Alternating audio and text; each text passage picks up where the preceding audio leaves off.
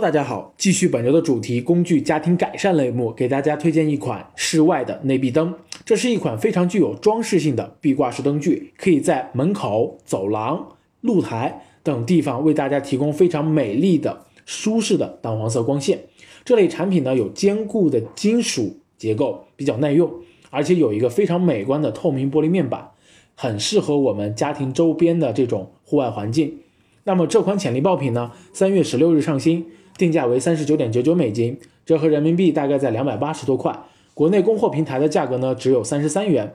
但是这类的灯具它的重量比较重，大概是两公斤左右。那么走海运来说，相对来说比较划算。套用美亚的利润率测算表呢，纯利可以达到百分之四十二，每单净赚一百二。那么 BSR 排名已经从四月中旬的二十二万多名冲到了目前的一万四千名上下，相应的月销量呢也已经增长到了三百五十单。随着夏天的到来，傍晚会有越来越多的人们开始在花园、走廊、露台或者阳台休憩。那么此类产品的火爆还将继续延续下去。